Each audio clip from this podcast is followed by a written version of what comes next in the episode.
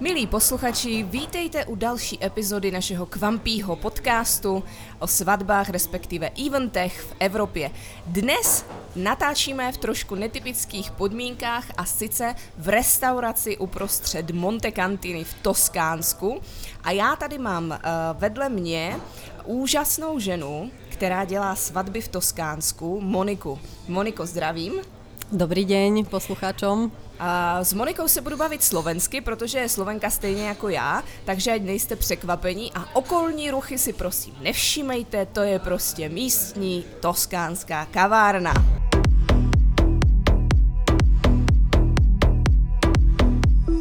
Tak, takže Monika, ešte raz zdravím vás.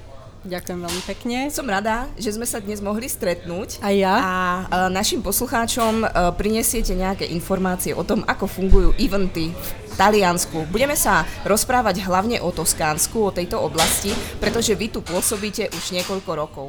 Ako ste sa vôbec dostali k tomu uh, robiť svadby, hlavne teda svadby v tomto kraji? Takže keďže tu žijem už vyše 15 rokov, Uh, tak um, nezačala som samozrejme so svadbami hneď od začiatku, ako som sa sem predsťahovala, prišlo to postupne. Na začiatku som pracovala ako tlmočník, prekladateľ, čiže stále som robila s tým jazykom.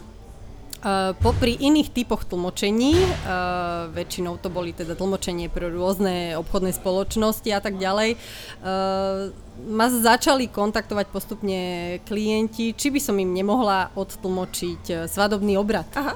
Zo slovenčiny do taliančiny, alebo teda z češtiny do taliančiny.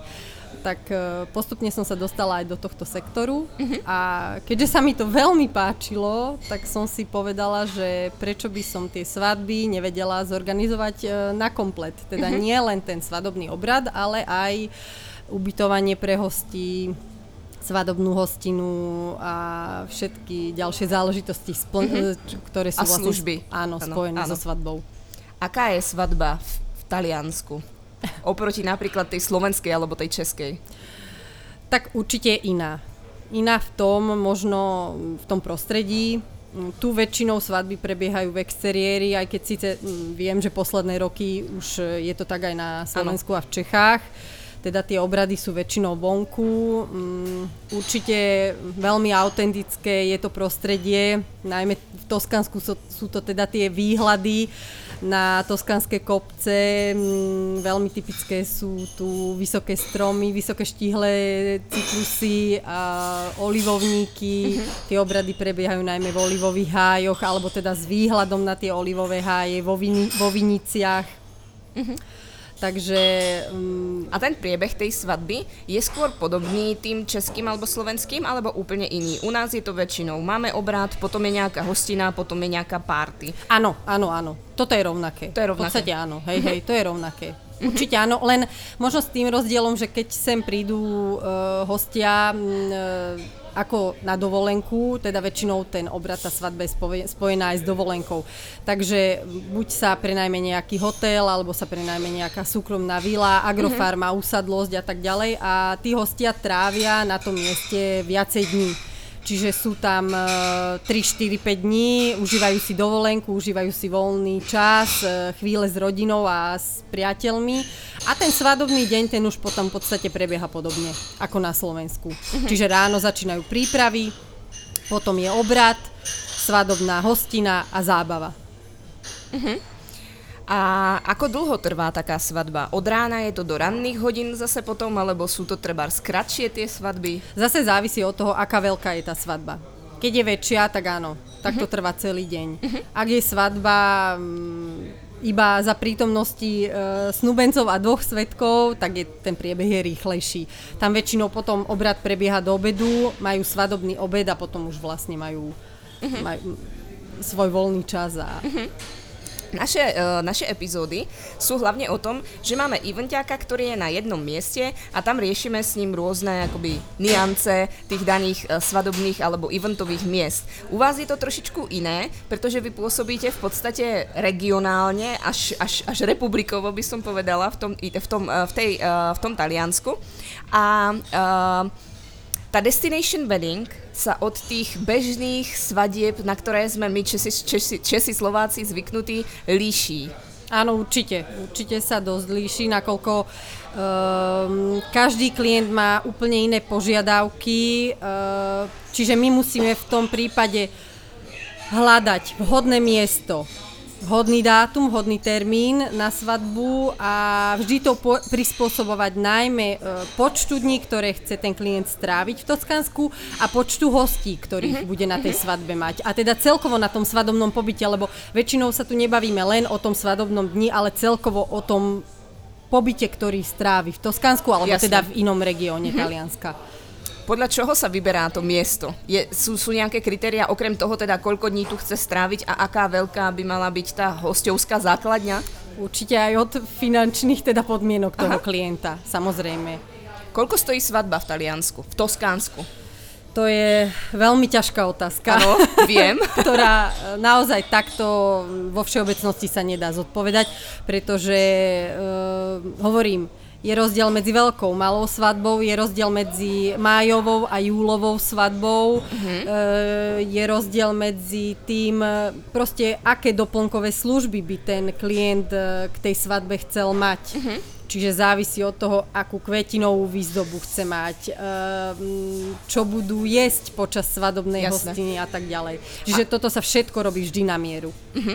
A aký je rozdiel teda e, v tom májová a júlová svadba? Je to o sezóna a mimo sezóna? Áno, áno, Aha. presne tak, určite, určite. Takže mimo sezónu sú tie svadby lacnejšie? O niečo lacnejšie, áno, a už potom tá najvyššia sezóna, tak tá je finančne náročnejšia. Najvyššia sezóna je jún až september? A, koniec júna, júl, august a začiatok septembra. Uh-huh, tak. Uh-huh. Vy robíte hlavne svadby pre Čechov a Slovákov, ktorí sa prídu zobrať sem do Toskánska. Áno. Alebo sú to i nejaké miešané páry? Niekedy sa vyskytne aj miešaný pár, určite už sme mali e, svadbu Slovenky s e, Nemcom alebo m, Češky s e, Američanom, uh-huh. Češka s Rakúšanom, čiže áno, sú to aj miešané páry, je ich síce menej, väčšinou sú to naše slovensko-české ano. páry, ale áno, stane sa, že je to aj miešaný pár. A keď si vyberú miesto, na ktorom tá uh, svadobná hostina hlavne, alebo i ten obrad vlastne budú prebiehať. A čo je typické pre tie miesta? Je to gastronómia, je to nejaká uh, základňa čašníkov, alebo je niečo úplne iné, čo dáva akoby tomu miestu tú odlišnosť od ostatných, alebo sú tie miesta skôr veľmi podobné tým rázom toho? Nie, tie miesta sú každé úplne iné a každý klient má iné požiadavky. Niektorí sa zameriavajú viacej na, mm, na to miesto, mm-hmm. musí im proste padnúť do oka, musí sa im páčiť. Mm-hmm, akože Iní, vizuál atmosféra. Áno, áno mm-hmm. presne tak. E, iní klienti zase vyžadujú mm, to jedlo. Mm-hmm ďalší klienti prídu s tým, že už majú vybraté miesto, pretože sú do neho zamilovaní už 10 rokov. Aha. Napríklad. Čiže uh, naozaj pri každom klientovi je to niečo úplne iné. Um, ale na, myslím si, že dominuje určite ten vizuál, čiže um, ako to miesto vyzerá a na druhej strane aj tá kvalita služieb z tej gastronómie. Uh-huh. Ja sa zastavím u tej kvality služieb v gastronómii. Um, aký sú, aká je obsluha v týchto uh, vilách alebo, alebo tých miestach ako takých? Tu je zase... Uh, rozdiel v tom, niektoré vily majú svoje interné reštaurácie a majú mm-hmm. teda svoj personál, mm, do iných vil sa zase e, objednáva alebo teda volá externá cateringová spoločnosť. Mm-hmm. Oni sú v podstate ale všetci veľkí profesionáli a m, mm, naozaj ten personál je veľmi milý. Mm-hmm.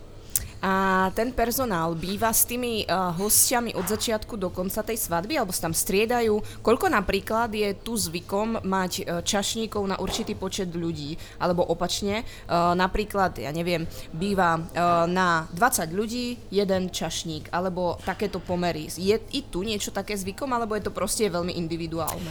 Je to dosť individuálne, uh, ale áno, na ten počet tých 20 ľudí sú to väčšinou uh, dvaja členovia personálu. Uh-huh, uh-huh. Takže plus minus jeden, č- jeden čašník na 10 áno. ľudí, aby sa to proste áno, stíhalo. Áno, áno. A keď je obrad a po obrade je teda hostina, tak majú servírované jedlo, alebo sú skôr zvykom rauty, alebo je to zase veľmi individuálne? No, takto. Takže tu je to, tuto to funguje uh, skôr tak, pri, bavíme sa o tých väčších svadbách, ano. samozrejme, kde je väčší počet uh, hostí.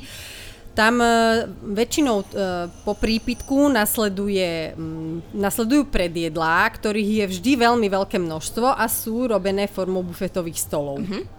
Uh, následne uh, nasleduje servírovaná večera, teda za stolom, alebo uh-huh. teda hostina, bude to obed alebo večera.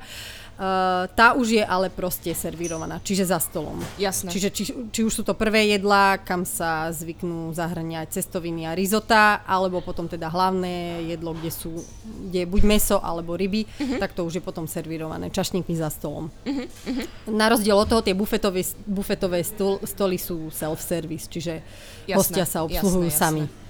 Um, čo sa pitia týka, ako to funguje uh, u týchto toskánskych svadieb, ktoré robíte vy? Sú ľudia skôr uh, na vlastný alkohol, alebo chcú ochutnať tie miestne veci, alebo ako to majú?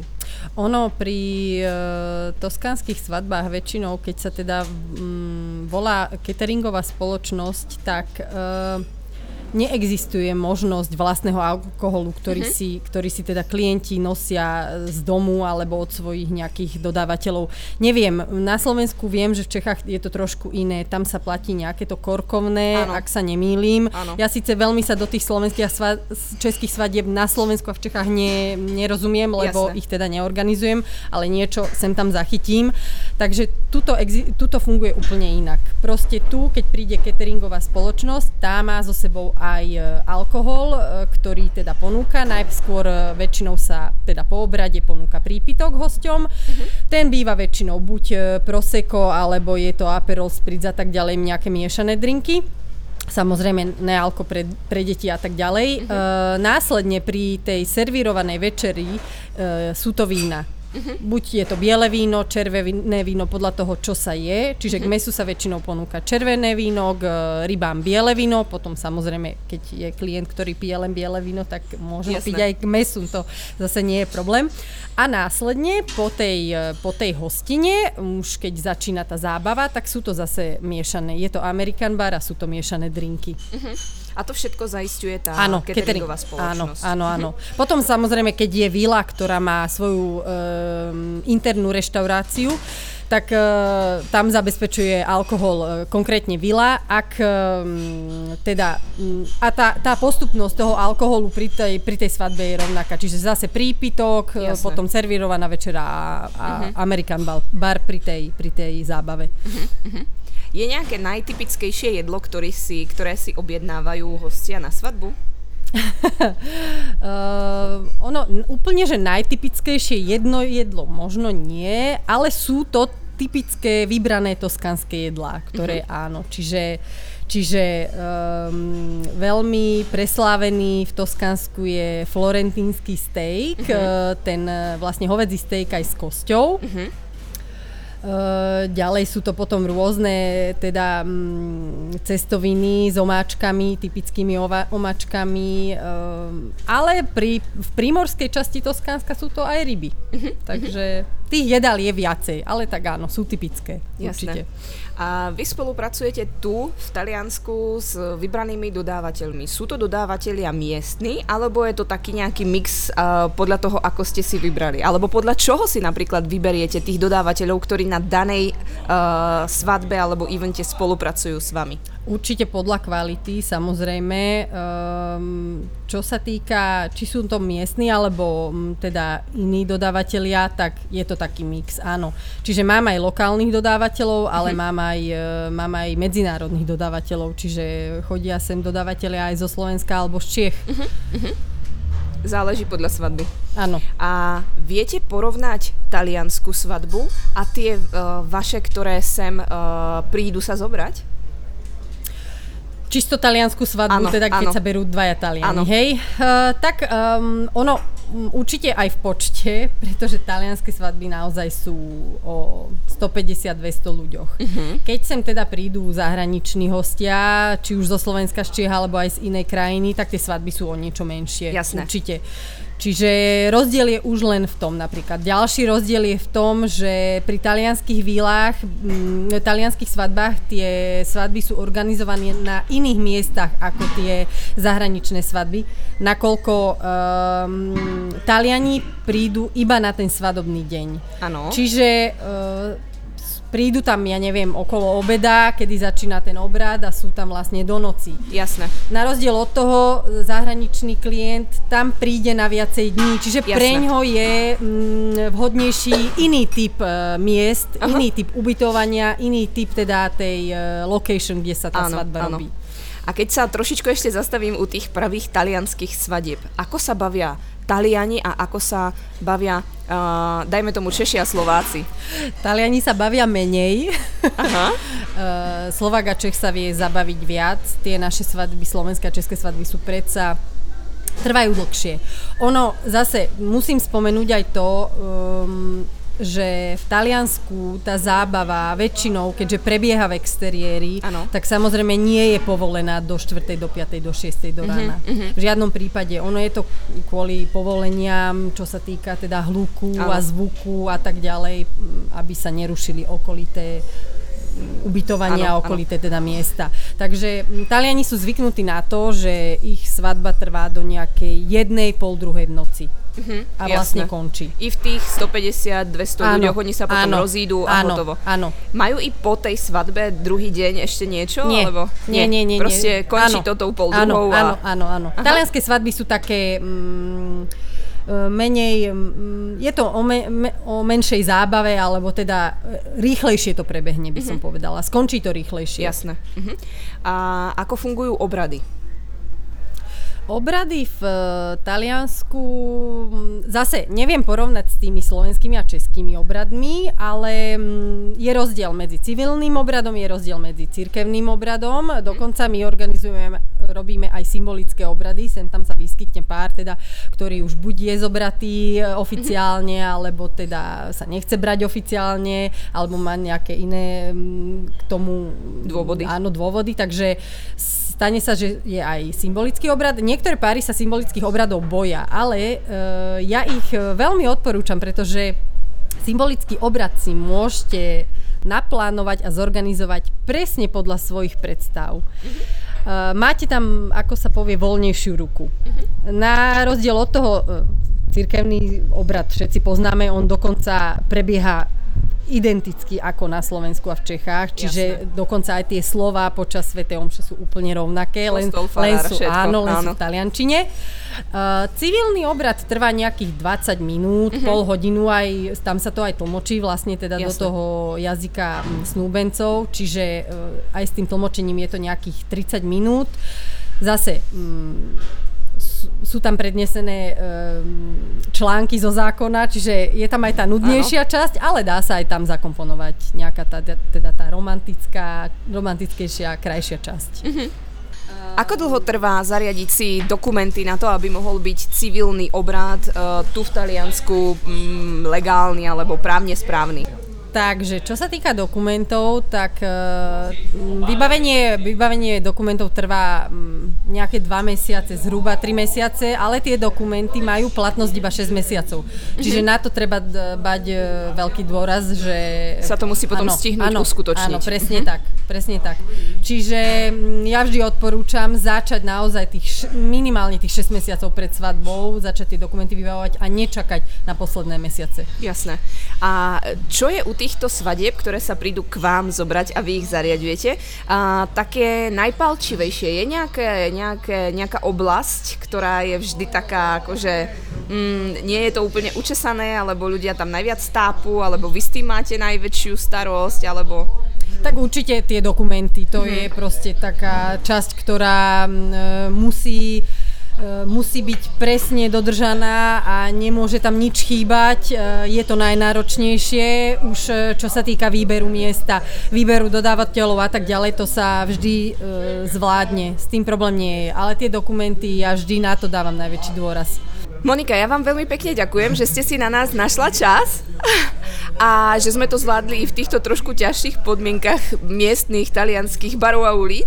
Ďakujem a budem sa tešiť pekne. na nejaké ďalšie rozprávanie sa spolu, lebo my sme sa s Monikou dohodli, že toto nebude posledný podcast, ktorý sme spolu natočili, takže sa určite máte na čo tešiť. Monika, ešte raz veľmi pekne ďakujem, majte sa krásne. A ja ďakujem vám a prajem pekný deň z Toskanska.